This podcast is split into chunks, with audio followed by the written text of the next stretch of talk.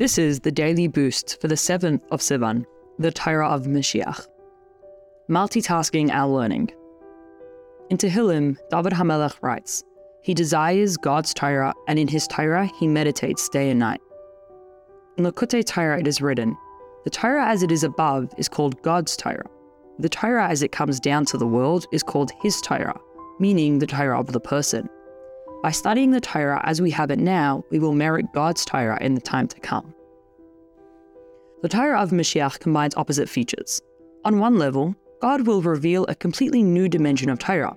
Since it is currently beyond human grasp, Hashem will need to give us access to this wisdom. Once Hashem gives us this wisdom, we will understand it with the aid of human intellect. This is necessary because Torah is not allowed to be decided by prophetic visions or divine revelation.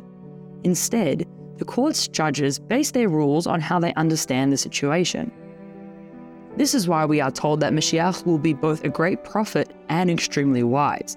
Both are necessary for the Torah of Mashiach. Even now, we must combine selfless dedication and faith in Torah with rigorous analysis and logic. In short, Torah study must be founded on faith, but it must not remain in faith alone.